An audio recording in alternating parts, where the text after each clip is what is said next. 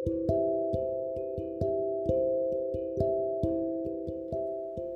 根裏部屋から送るアートセラピー。このラジオではアトリエスワローの美術教師スワローが生活の中で生きるアートの考え方についてお送りします。皆さんこんばんは。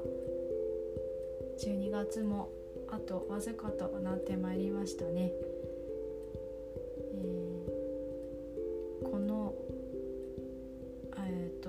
2週間くらいで2021年は終わるのですがそしてまた2022年はすぐに始まるのですが皆さんはどんな年でしたか？えっと私はあのそう風の時代と言われて始まったこの年なんですけど、うん、まさに風に乗ったっていうところが要所要所にありました、まあ、うまくいったこともいかなかったこともあったけれども2021年という年をちゃんと感じ入れたなと思っているのでいい年でした。はい。でそう一番大きな変化はオンラインでアートセラピーをったっていうのが大きな変化でしたね。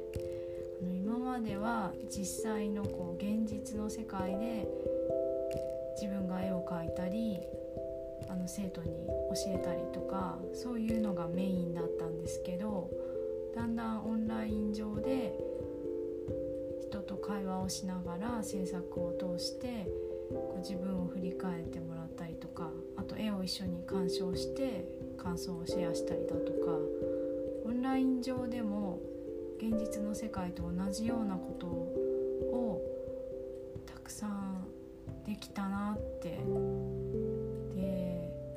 その時に一緒にこう感じたこととか共感した時間がすごく充実していたので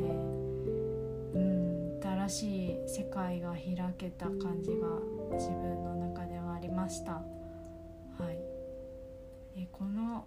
風と今年は呼ばれてたんですけどこのオンラインとこのリアルの世界の割合というかそれがないまぜになって来年進むんじゃないかなって個人的には思っていてかって言ったらあの学校でも1人1台パソコンを支給されているので生徒も先生も。なので教える幅とか教えるスタイルが変わってきてるんですよね。でそれが学校でもあって家でも例えば子どもたちはオンラインゲームでオンライン上でこう住所を決めて待ち合わせをして会ったりだとか。そこでこう音声だけ通信にして一緒にゲームグループになって楽しんだりだとかそういったことが生活の中で普通にあるのでで大人を考えると在宅ワークに切り替わっていて、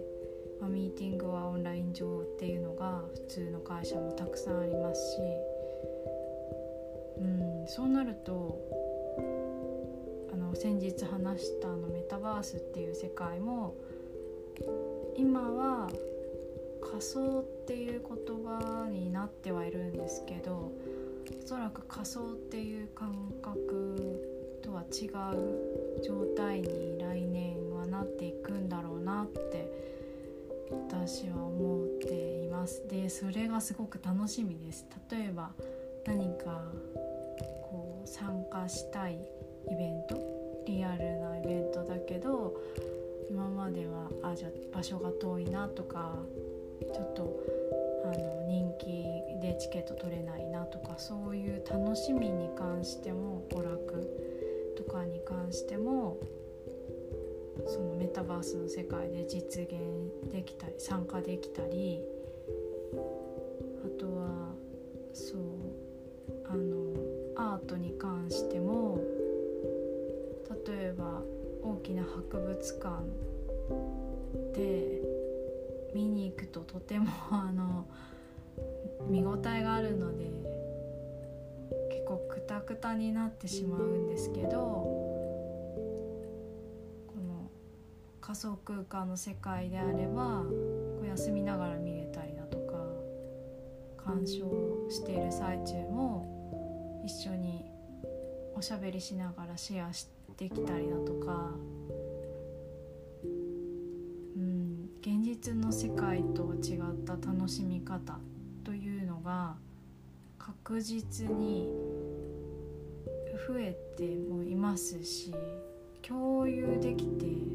お互いの価値観がこう定まっていくんだと思うんですよね。仮想の方で楽し楽しめる楽しみ方にお互いのこう着地点みたいなのが見出せる時代に入るんだろうなって思っていてだから来年はもっと違う風が吹くのかなって思うとすごく楽しみなんです。はい、あの皆さんはどんな年でしたか？で来年はどんな年になるといいなと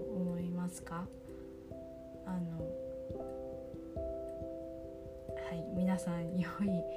お年を迎えてください。こんな感じで喋っているんですけどあのまだ年内の更新もしていきたいと思いますので引き続きあのこちらのポッドキャストもよろしくお願いします。え今日も最後まで聞いてくださってありがとうございました。それではまた。